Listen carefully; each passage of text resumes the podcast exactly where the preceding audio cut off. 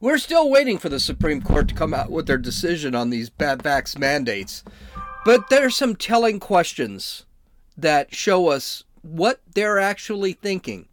Let's take a look at what let's take a look at them and let's really hear what they're saying. This is Gene and you're listening to Dumbasses Talking Politics. Hey, hey, this is Gene. Welcome back to Dumbasses Talking Politics. Oh, what a weekend. I hope you had a great weekend. Well, we've got COVID. Oh my gosh, not me. I'm I'm still testing negative. And I I don't even want to test. I don't even care. If I'm positive, that's great. It means that nothing's happening. It means that this disease isn't that bad. So Josie's daughter ended up with COVID. She took a test. She took a test a couple of times. So her other daughter ended up with COVID. Her two grandkids ended up with COVID. Her son-in-law or whatever he is ended up with COVID. So everyone's got COVID. So here's what's going on. A t- temperature of 99 degrees, a headache, and tired. That's that's what's happening. That's all that's happening with any of them. Is temperature, and that temperature kind of goes back to normal every once in a while, and, and and I can't even tell if the kids are tired or if they're just being what they usually are because they usually sleep during the day anyway and are up all night. I know that Miss COVID. Uh, daughter was up at three in the morning talking on the phone. So I, I, don't. I'm not even sure it's. I'm not even sure it's COVID that she's tired or she's just up all night messing around.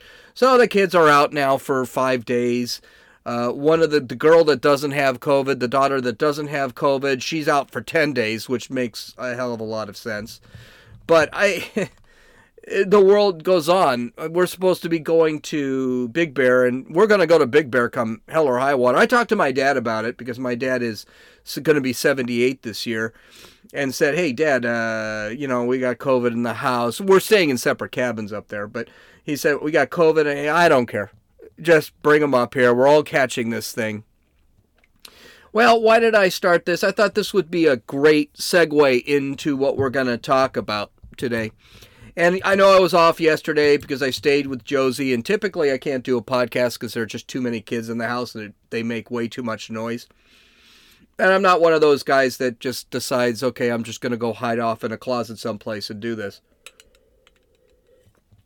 But I really wanted to do this podcast because, first off, it took me almost eight hours to get this podcast done. Because I had to, let, I'll tell you in a second on Friday, the Supreme Court uh, heard two arguments about the vaccine mandates that have been implemented by the Biden administration. I heard all three and a half hours of those speeches, of those of those arguments on Saturday and Sunday. So you can imagine my mind is kind of gone. And when I didn't do this podcast yesterday, I was thinking to myself, God, this this really sucks. I I spent all that time and I didn't even do the podcast on time. So there are there are two arguments in this case, not just one. The first argument was the constitutionality of OSHA implementing vaccine ma- mandates on private businesses that make up 100 or employees or more. Now, you're going to hear we're going to I'm going to play a lot of the audio from this this is probably going to be a longer podcast because I'm going to be playing a lot of audio. It's not going to seem long to me because I'm not saying anything. But this was this is kind of a vicious mandate because if you have a business that's over a hundred or more, you that business has to pay for uh, pay for testing and or monitor and police their employees to make sure they're vaccinated and then have proof of the vaccine or these guys could suffer a 17 to 150,000 dollar fine per incident. So this one's vicious. This this one's a bad one and this is the one that's going to call into question. The second was an implementation of vaccine mandates for healthcare workers that work in companies that take Medi-Cal, uh, Medicaid and Medicare. Um, those companies, like the company I used to work for, um, they're being run by the department. This one is being run not by OSHA, but the Department of Health and Human Services. According, according to a bunch of legal scholars out there, it sounds like this is going to be a split, uh, because the the healthcare workers, it sounds like they're going to have to get vaccinated or tested. Because in this case, when they're receiving, when these health facilities are receiving Medicare and Medicaid, technically those people that those healthcare workers are actually federal uh, are actually federal agents. So they're probably going to have to go through the vax mandates. That that one is probably going to get through. The one I'm going to concentrate on is going to be the OSHA. And the OSHA thing is pretty pretty serious. That's the one that I think violates the Constitution. I, I don't think there's much of a doubt. And even CNN is saying, listening to what Kavanaugh and Roberts are saying about this case, it sounds like that people are that vax mandate is going to be killed. And to tell you the truth, that's the one I really want killed. I think private business should not have the government. Federal government needs to, to keep their uh, they need to keep their nose out of private business. Let private business deal with it. They'll they they're better uh, they're better equipped to deal with it than the federal government is. So again, I spent three hours listening to these ar- arguments, and we're going to go over them because they are extremely telling about how these people are going to rule. Unlike many out- outlets, I did not cut down a lot of their arguments because yes, you can get a you can get a piece an important piece of what they're trying to say. But I also want to show how long-winded these people are, and I wanted to make sure everyone got the context of what they were saying. And not to mention, the third reason is I had to listen to crap, so you should have to listen to a lot of it too. Now, again, you can just turn this off, but you probably won't. None of these clips are, I think there's only one clip that's two minutes. Most of these clips are about 30 seconds to, to a minute. So it's also. Uh, it's also really interesting to hear these proceedings because you, you really get an, an idea of, of what's going on here. One thing I learned is that these just some of these justices just aren't that smart some of these justices really don't know much about the Constitution. Some of these justices are really activists. And it, it's really interesting to see this and hear it. And I, I like talking about this stuff because it's it's hard to believe that like a Sotomayor or a Kagan or a Breyer, they really don't give a damn about the Constitution. And you can hear it. So let's go through it. Now, a lot of the things that they talk about, let's talk about their arguments first before we get crazy. Now, the petitioner, now, I don't have any of the names of the lawyers. I didn't bother looking them up, I, I just didn't care. Um, the petitioner, who is the person that is bringing the action, these are the people that are against the mandates. They have a very simple case. Their case is made up of six points. One, the first point, and we're going to talk specifically about the OSHA case because I don't think they're going to win the the uh, uh, case against the healthcare workers. The first case, OSHA does not have the legislative right to police businesses or for vax or mask mandates. That's not their job. That's not what they've been assigned, and that's a job for Congress. Two, OSHA was just flat out not given that power back when they were created in 1970. It wasn't explicitly said that pandemics, endemics, or anything like that was any has anything to do with OSHA. And if you look at the creation of OSHA and you look at their job duties, yes, that makes absolute sense. Three, the federal government is stepping on the toes of the states. The states have rights. A lot of states do not want to do the vax mandates.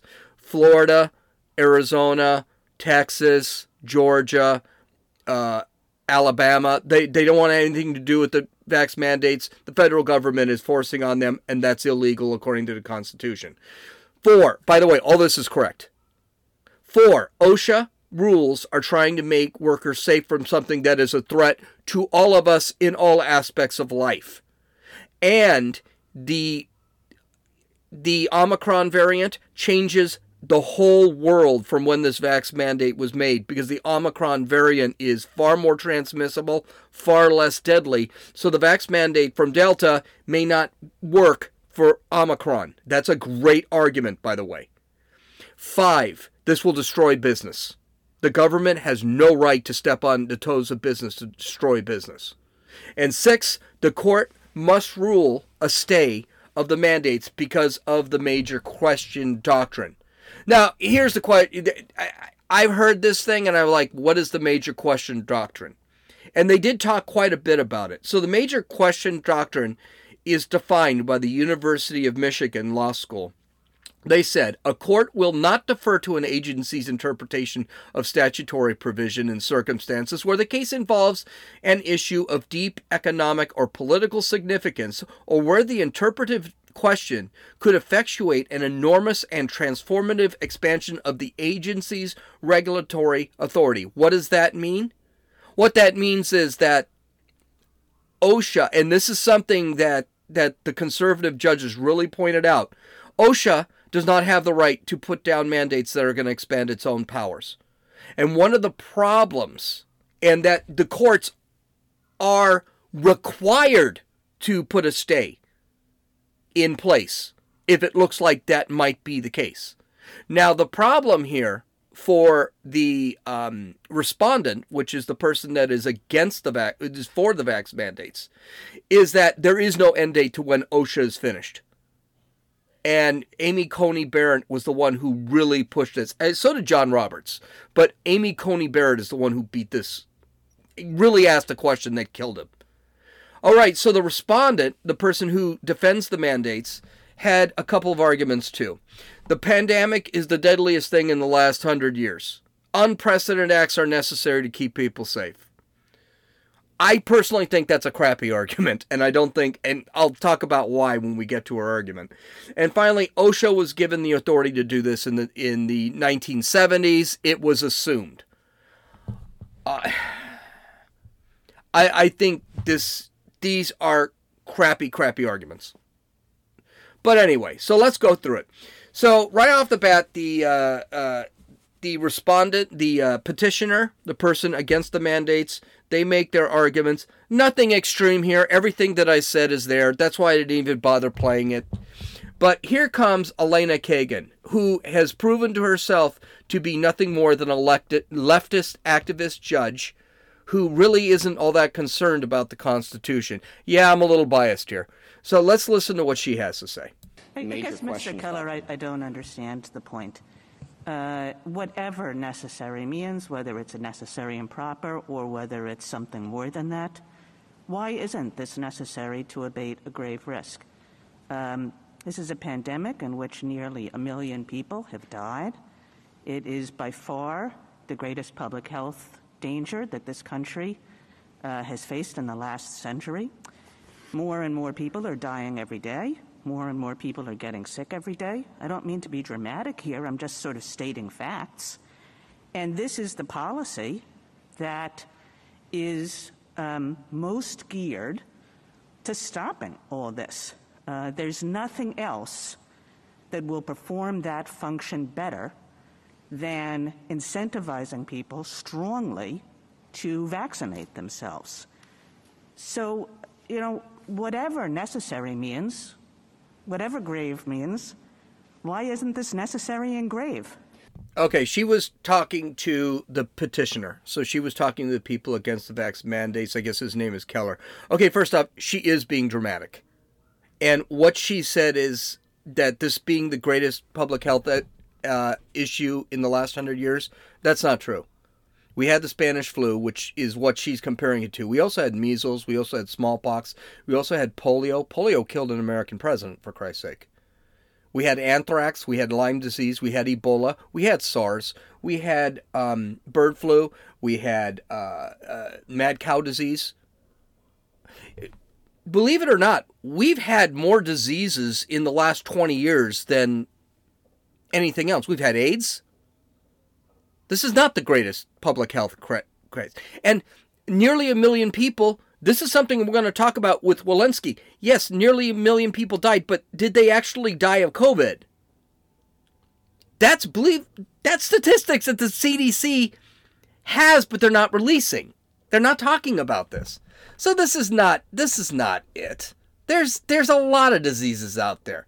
I also want to point out that all these mandates, the locking down of the shutting down of schools, has created a mental health crisis. I mean, we're talking suicides are happening. The CDC has admitted hospitalizations and deaths for COVID were up, were causing hospitals to have a problem, but a lot of people just tested positives for COVID, but they were in the hospital for other reasons. So that 800,000 is kind of an iffy number. We need to be careful. And this is something that really bothered me. She's using the term incentivizing people to get uh, vaccinated. People are not being incentivized to get the vaccine through these mandates. They're being forced to get their vaccine or lose their job. They're not given a choice. She uses the term on purpose because she's smart. Because forcing people to get vaccinated is unconstitutional and she knows it. And if she sat there and said, why shouldn't we force people to get back? Um, because it's unconstitutional, that would be the answer. So this isn't the first time liberal judges have done this. It was done during the Obamacare debate also. The Obamacare debate, they switched the wording around. Remember, if you didn't have insurance under Obamacare, you had to pay a penalty. And then John Roberts said, well, it's not really a penalty, it's a tax. So they do have a tendency of swapping language and making something legal based on this. And I guarantee you, the dissent that will be written by Kagan and that dissent will state that this is not a mandate, even though Obama, even though Biden is calling it a mandate. Just like Obama called his penalty a penalty, and then they decided to call it a, a tax. Another thing that I just want to point out, and listen to this with all the other liberal judges, the uh, the Constitution's not mentioned once constitutional, unconstitutional, none of that's mentioned. It's just, well, we should be able to do this. Okay. So, the next question by Elena Kagan, I, I find quite disheartening. Listen to this one. Why shouldn't the federal government, which it has already decided in OSHA, to give, Congress has decided to give OSHA the power to regulate workplace safety? have a national rule that will protect workers? Congress would have to clearly state in a statute if it wanted to give an occupational health agency the power to require employees to get certain medical treatment. It's one thing to say. There's no requirement here. It's not a vaccine mandate. It's well, something totally different. It, and I don't know how much clearer than 651 Cong- Congress could have been. It charges OSHA with developing innovative methods, techniques, and approaches to dealing with occupational safety, occupational safety and health issues. I don't know how much clearer you can be if you're Congress to tell an agency in an emergency, do what's necessary. I don't think Congress can do it, do you?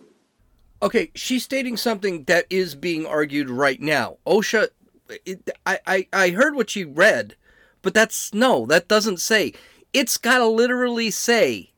Literally, it has to say that, not figuratively. It literally has to say, in the case of disease, then you. It didn't say that.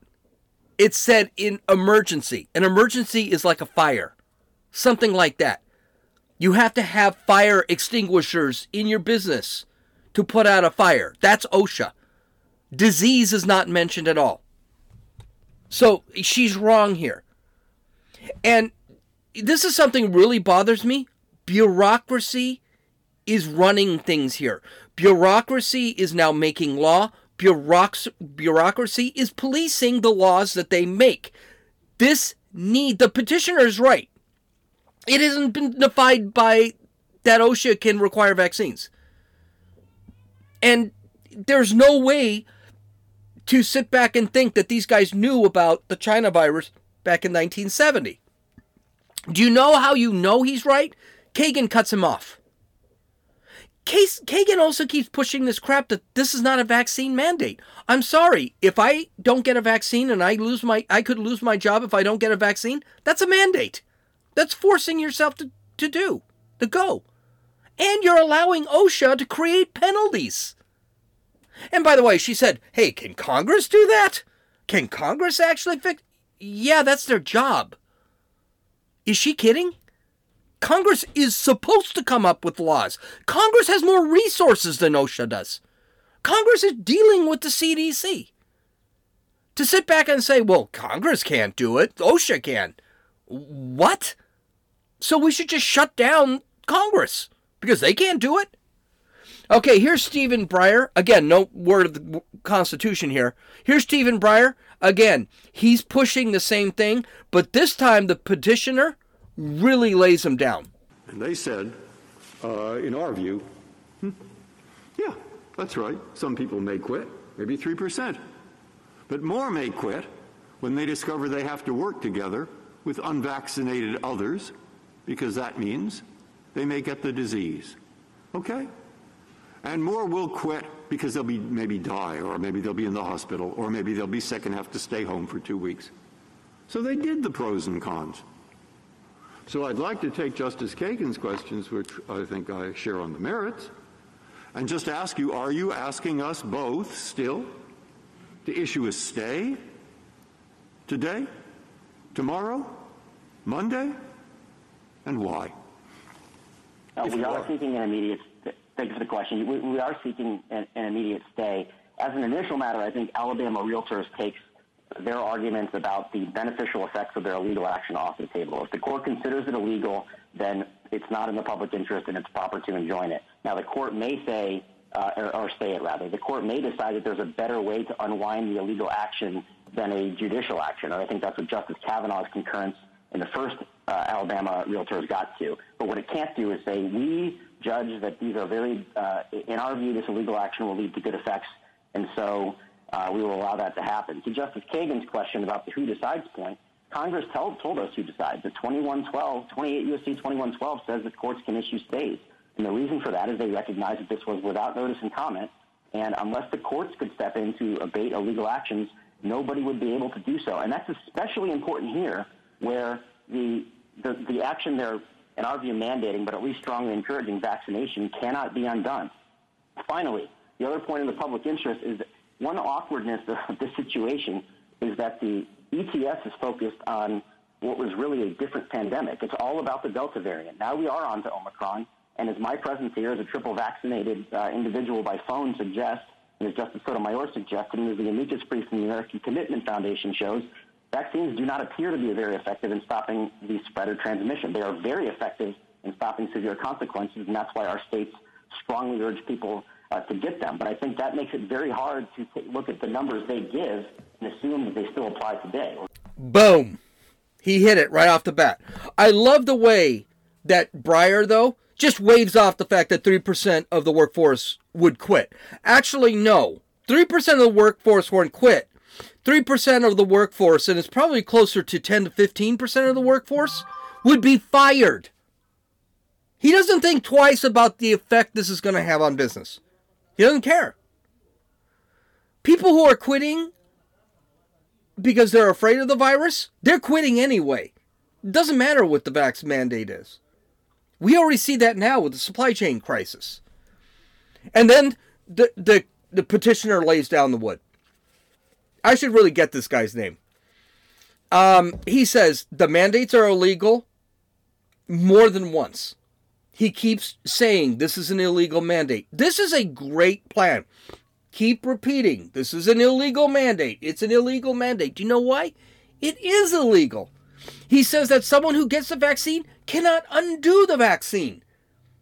I think that's enough reason to put a stay on it and say, whoa, if something bad happens to that person there because of a reaction to the vaccine, there's nothing that can be done about it at that point except more medical treatment. And he points out something else that's really important. The pand- the the vax mandate was thrown out there during Delta. Omicron is a different story. Vaccinations are not stopping Omicron. We're not even sure the vaccinations have anything to do with Omicron. With uh, Omicron, we don't know if the vaccines are even making you healthier or stopping your risk from dying from Omicron. Right now, there are more people who are vaccinated are catching and dying of Omicron than unvaccinated. So, how's OSHA rules going to fix that? So it, it's an excellent. I mean, that should have blown it out. Uh, the conservative judges, again, no mention of the Constitution. Here's uh, Sotomayor, who has got to be, without a doubt, the dumbest Supreme Court justice I have ever seen. I can sit on the Supreme Court if this dumb broad, I don't give a rat's ass that she went to Harvard or Yale or whatever. This broad is dumb, and she points out how dumb she is a couple of times. Well, here's her first case of how. There's a first uh, example of how dumb she is.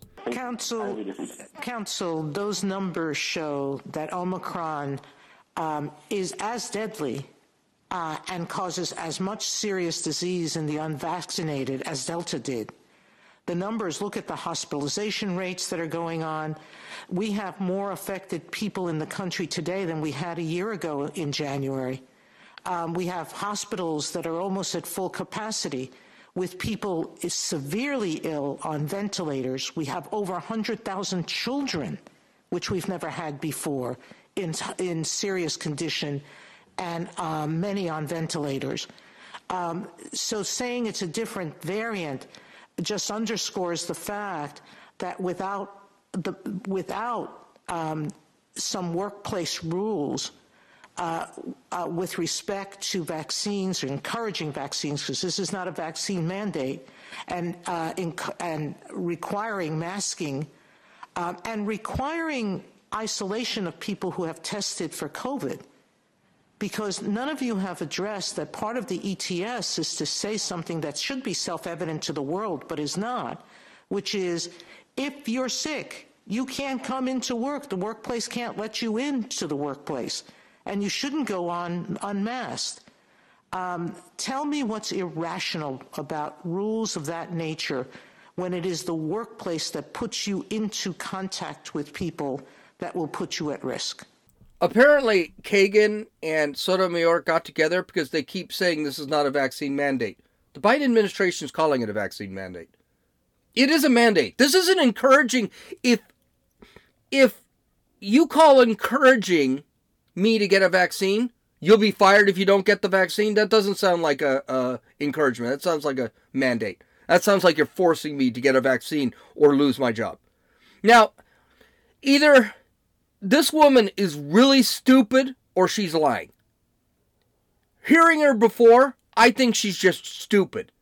There have been a grand total of 3,500 children put in hospitals since the pandemic began. Less than 700 children have died. All who died had severe comorbidities, including asthma and obesity and diabetes. So what she's saying, 100,000 children are being put on vet. No, not even close. We'll get to that later. Omicron is 80 times, uh, about 50 times less deadly than Delta. And it is the main variant right now. It is making up 78% of the COVID cases. So she's wrong again. Hospital rates have gone up.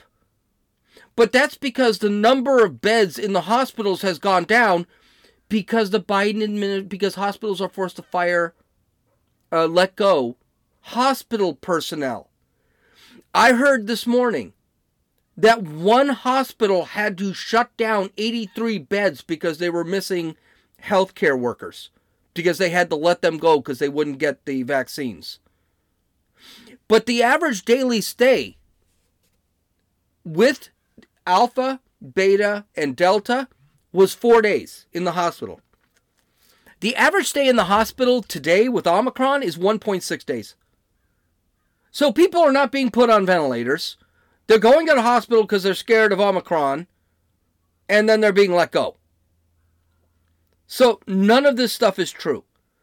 And by the way, the science says it's not true. Omicron apparently doesn't get into the lungs, it stays in the nasal pharynx. So that's what, why it's not as deadly a disease.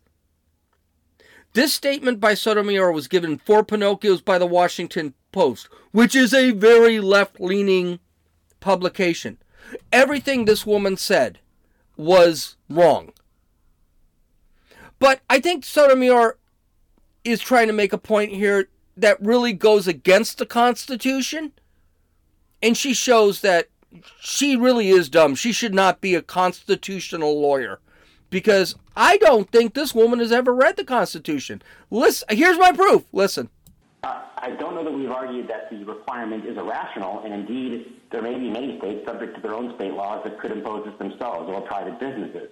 Uh, so we're not making. So if, if it's within the police power to protect the health and welfare of workers, you seem to be saying the states can do it, but you're saying the federal government can't, even though it's facing the same crisis in interstate commerce that states are facing within their own borders. I, I am not sure I understand the distinction why the states would have the power, but the federal government wouldn't. This is embarrassing for a Supreme Court justice. Because the Supreme Court justice's only law that she needs to acknowledge is the Constitution. And she doesn't know the Constitution. Because if she doesn't understand states' rights over federal government rules, she doesn't know the Constitution because it's in the Constitution. States' rights are number one. The states can ask for federal government for help, and that's up to the federal government to do so. But the federal government can't force anything on the states. That's in the Constitution. You have to remember before when we had um, uh, we we were a constitutional we weren't a constitutional government, but we were before the Constitution was ratified in 1786 or 1789 um, the states had full power. The federal government was nothing. They couldn't even tax. That was brought up in a later amendment. Does this has this broad ever read the Constitution? And this is something else she brings up: interstate commerce. Interstate commerce, the Constitution gives the federal government three powers. That's it. Three jobs is what the federal government has create an army, protect the borders, and um, deal with foreign powers. Uh, protect us when we say army, protect the United States citizen from terrorists, both foreign and domestic. Sure, you've heard that somewhere. Define and protect our borders, and resolving interstate commerce. Interstate commerce has been the reason why the federal government has gained power in the last 120 years, probably since Woodrow Wilson. Everything became an interstate commerce issue, and therefore the federal government has a right to say something. Here's the.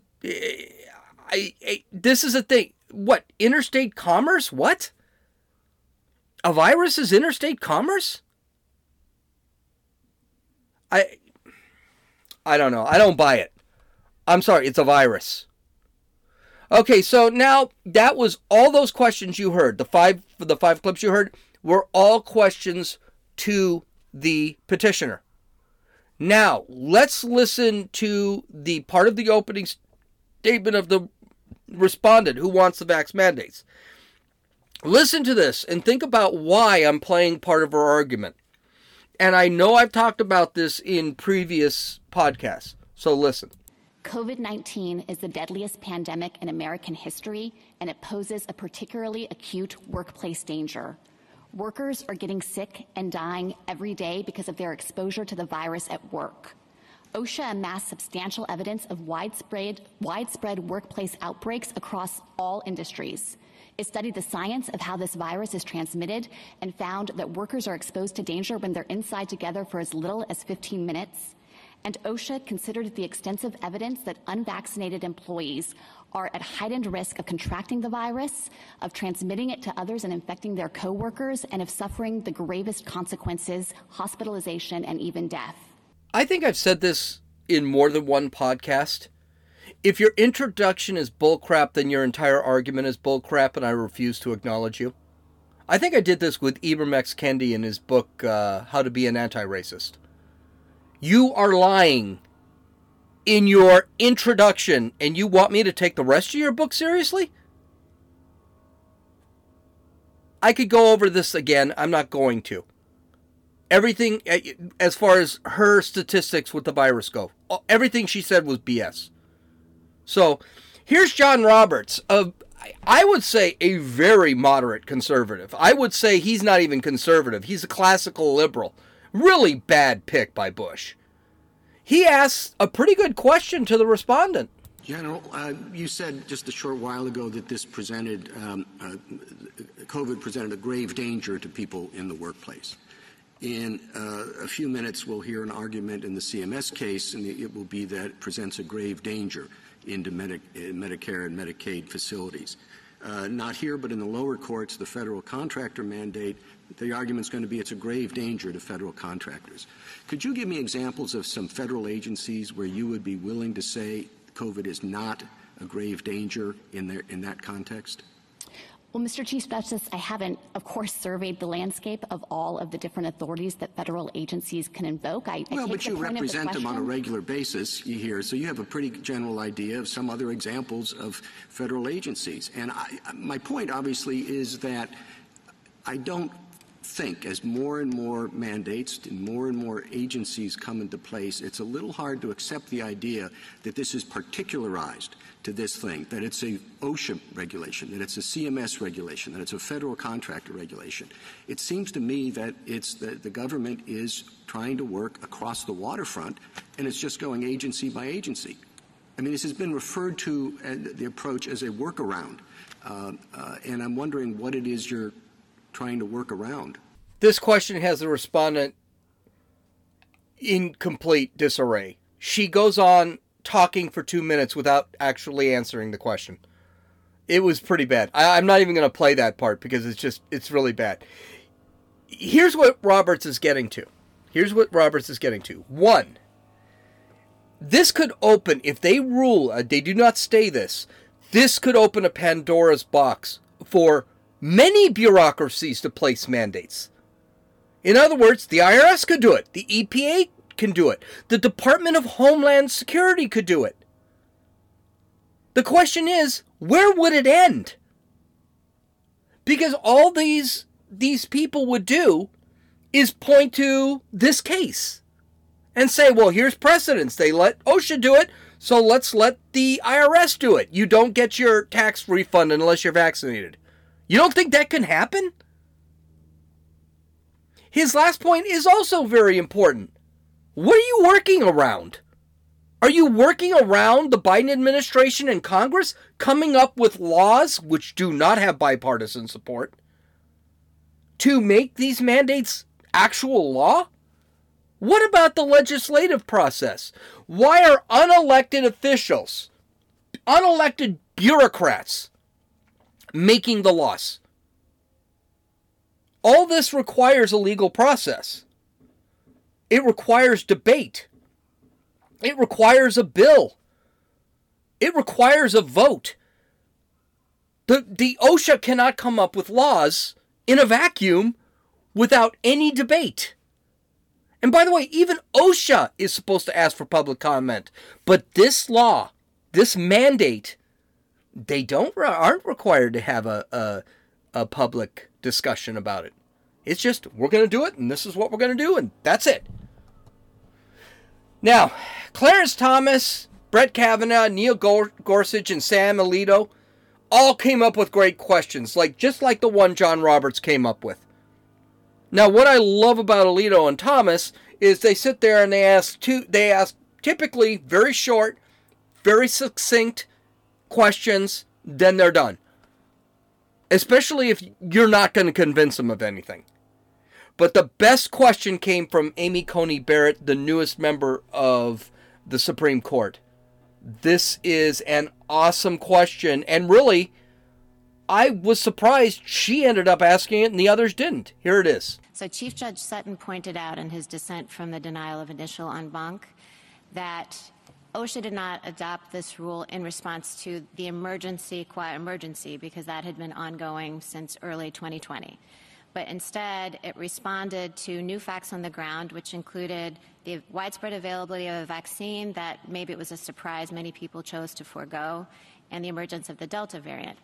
And Chief Judge Sutton pointed out that in an extended pandemic, or I don't know if we've moved to an endemic such as this one, facts will continually change. New variants will emerge. There might be new treatments, new vaccinations. We, we have boosters now, right?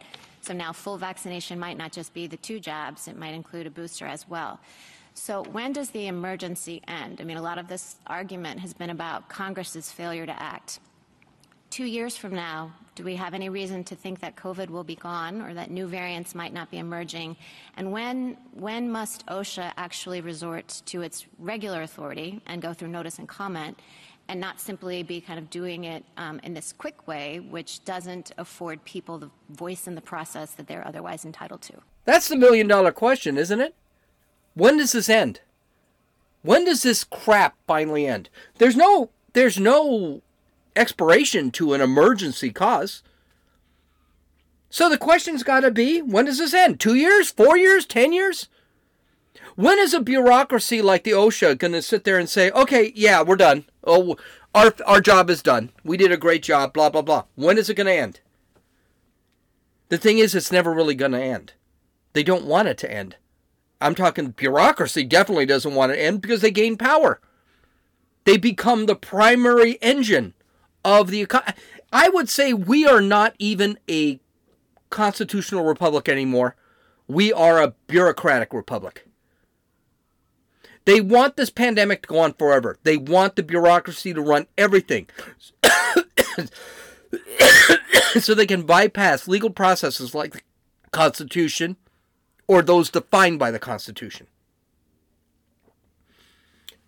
I I think this question here is the question that will kill OSHA. Because it, there's no answer to the question. And the gal never answered it. It's going to go on as long as it's an emergency. Well, I got news for you. There's going to be different variants. If we're flipped out about Omicron, when Omicron isn't killing anyone, I mean, it still killed less than 50 people in the United States. What are we panicking about here? Well, it's an emergency, right? It's an emergency. Okay, so Sotomayor, you may remember, I'm, I'm not going to replay it again. She sat there and said 100,000 kids were in hospitals and dying, and billions of people have died. Yeah, that little thing that I said was complete BS. Well, Rochelle uh, Walensky of the CDC was asked about this uh, by Bret Baier of Fox News. And let's just say Rochelle Walensky is going to media training because that's what our CDC doctors need is media training now apparently. Um apparently the media training she got didn't take. So let's listen to Rochelle uh, talk about this. I won't even call her doctor because I I doubt any of these bureaucrats are doctors. Now we can find from Friday suggests there are fewer than 3,500 current pediatric hospitalizations from COVID-19. Is that true? Yeah, but you know, here's what I can tell you about our pediatric hospitalizations now. First of all, the vast majority of children who are in the hospital are unvaccinated. And for those children who are not eligible for vaccination, we do know that they are most likely to get sick with COVID if their family members aren't vaccinated. So the most important thing we can do for those children to keep them out of the hospital is to vaccinate them and to vaccinate their family members around them. Whenever you give an answer and put a but after the answer, that means don't listen to this answer. Listen to the word salad BS I'm going to give you right now. That's not what he asked you. There are 3,500 kids in the hospitals, so she was wrong. Walensky obviously doesn't want to say that Sotomayor was wrong, and then she goes off on vaccinated and unvaccinated and whatever. Here's the thing, and I don't know why people don't like Bret Baier from Fox News. I like Bret Baier. I think Bret Baier gives really the most. He's a real reporter. He gives the most even takes on everything. Some of those takes are not great, right? Some of those takes are not. It's conservatives doing bad things, or it's a good argument, and he brings he brings up good arguments, and I I love him for this. I really do. But he will not give anybody any breaks and he does not give Rochelle any breaks in this.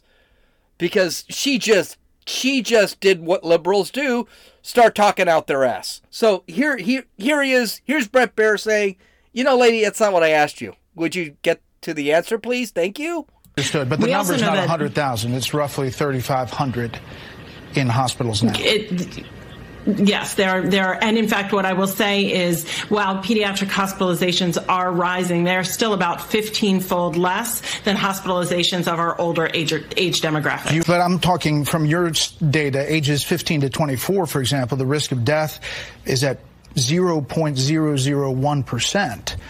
Um, I, I guess what I'm getting at in this opening is that the, the Supreme Court is in the process of dealing with this big issue about mandates. And do you feel a responsibility as a CDC director to correct a very big mischaracterization by one of the Supreme Court justices? Yeah, I, um, here's what I'll tell you. I'll tell you that right now, 17, you're, if you're unvaccinated, you're 17 times more likely to be in the hospital and 20 times more likely to die than if you're on, than if you're boosted. And so what my responsibility is, is to provide guidance and recommendations to protect the American people. Those recommendations strongly, uh, recommend vaccination for our children above the age of five and boosting for everyone above the age of 18 if they're eligible. Uh, uh, uh, uh, uh, yeah, she's flustered now. She's flustered. And again, she can't get off the fact that, okay, yes, you're 20 times more likely to die if you didn't get the vaccine at 18. How many people are, and, and this is what Baier keeps bringing up. Well, wait a minute. You've got a 0.005% chance of dying if you're under 18. Why are you telling me you're 10 times more? The panic doesn't work on Fox News. That's the whole thing. This is what conservatives do. They throw they throw panic out there. They take the worst case scenarios and magnify the worst case scenarios. They do this with everything. They do this with abortion. They do this with criminals. They do this all the time. Bret Baier's not having it. And now he decides, let's drop the bomb. Do you know how many of the 836,000 deaths in the U.S. linked to COVID are from COVID, or how many are with COVID but they had other comorbidities? Do you have that breakdown? Um, yes, of course. With Omicron, we're following that very carefully. Our death registry, of course, um, takes a few weeks to and is, uh, takes a few weeks to collect. Um, and of course, Omicron has just been with us for a few weeks, but those data will be forthcoming. But you know, the questioning in the Supreme Court also said that Omicron was as deadly as Delta. That is not true, right? I'm sorry, I didn't hear you. Omicron is not as deadly as Delta, at least by your data right now, right? We are starting to see data from other countries that indicate um, on a person by person basis it may not be. However, given the volume of cases that we're seeing with Omicron, we very well may see death rates rise uh, dramatically. By the way, however, is the same as but. Do you get the impression they don't want this to end? He is asking her straight out, and she's saying, yeah, yeah, yeah, yeah, yeah. But, yeah, but, yeah, however. These people are full of crap. And by the way, how do you not have those numbers? Did you seriously think you're going to go on to Fox News and he wasn't going to ask you for numbers? Bret Baier just dumped 1,200 statistics on her. She couldn't answer any of them. And now you're investigating it with Omicron? Weren't you supposed to be doing that throughout the pandemic? Because we know they haven't been. Well, I don't know. Rochelle, this was a horrid interview for her.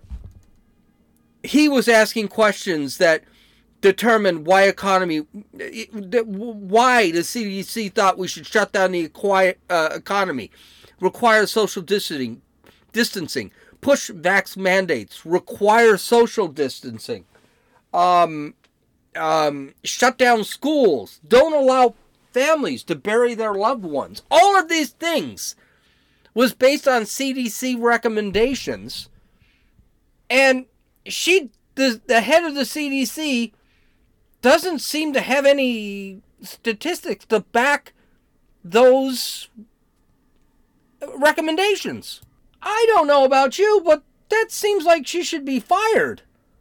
That seems like maybe you should actually know that stuff. She doesn't know how many people died of COVID or were in the hospital because of COVID? That I could have had a broken leg, had COVID, died of a, a, a fat embolism, and they're going to mark it as COVID? Isn't that the CDC's job to know that crap? Well, this was a bad interview. She knew it. Oh, it was terrible. So she decided to go on MSNBC or CNN. I don't know. I don't care. Uh, to do another interview the next day. And you know something? It didn't make her look any better. Listen to this and tell me if you can hear what I heard. 0.15% of the people who are um, receive their primary series and death in 0.003% of those people. The overwhelming number of deaths, over 75%, occurred in people who had at least four comorbidities. So really these are uh, people who were unwell to begin with. Oh, shoot. She didn't just say that.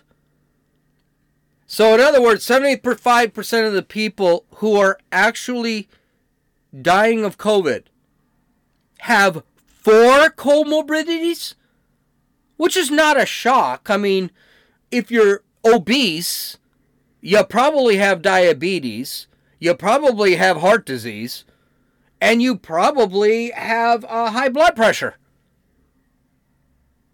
75%. So, in other words, now I want to catch COVID because I figure it'll be fun. I don't have any comorbidities. I'm fat, but I'm not obese by any stretch of the imagination. Am I obese? I don't have heart disease. I don't have diabetes. I don't have asthma. I don't have high blood pressure. I, I if she if she is trying to figure if she's trying to push this vaccine and then she's telling everybody, well, yeah, well, some 75%. She even said people with one comorbidity have a 0.003% chance of dying. People with four comorbidities are dying. Incredible. Now, I know this was a really long podcast. I'm sorry. It's almost 53 minutes. Um, but I, I had to I had to go off on this. Tomorrow, I swear to God, it'll be a half hour and it'll be actually kind of fun because you know what we haven't done? Culture. And I've got a ton of culture stuff that's happened the last two weeks that I never got to. Um, by the way, uh, visit rumble.com. I released a new video. It's pretty insane. And it has to do with COVID again. But this is some fun stuff from uh, uh, Libs of TikTok from Twitter and TikTok. So these are great. Go visit that video. You can actually see my ugly mug. Um, visit my website at dumbassestalkingpolitics.com. I've got the entire um, show notes there. You can read them. You can listen to all of the different. Uh, you can listen to all of the different video clip, audio clips. Excuse me. No videos here. The Supreme Court doesn't do video. I hope you guys having a great day. I hope you enjoyed it. Have a great week. This is Gene, and you've listened to Dumbasses Talking Politics.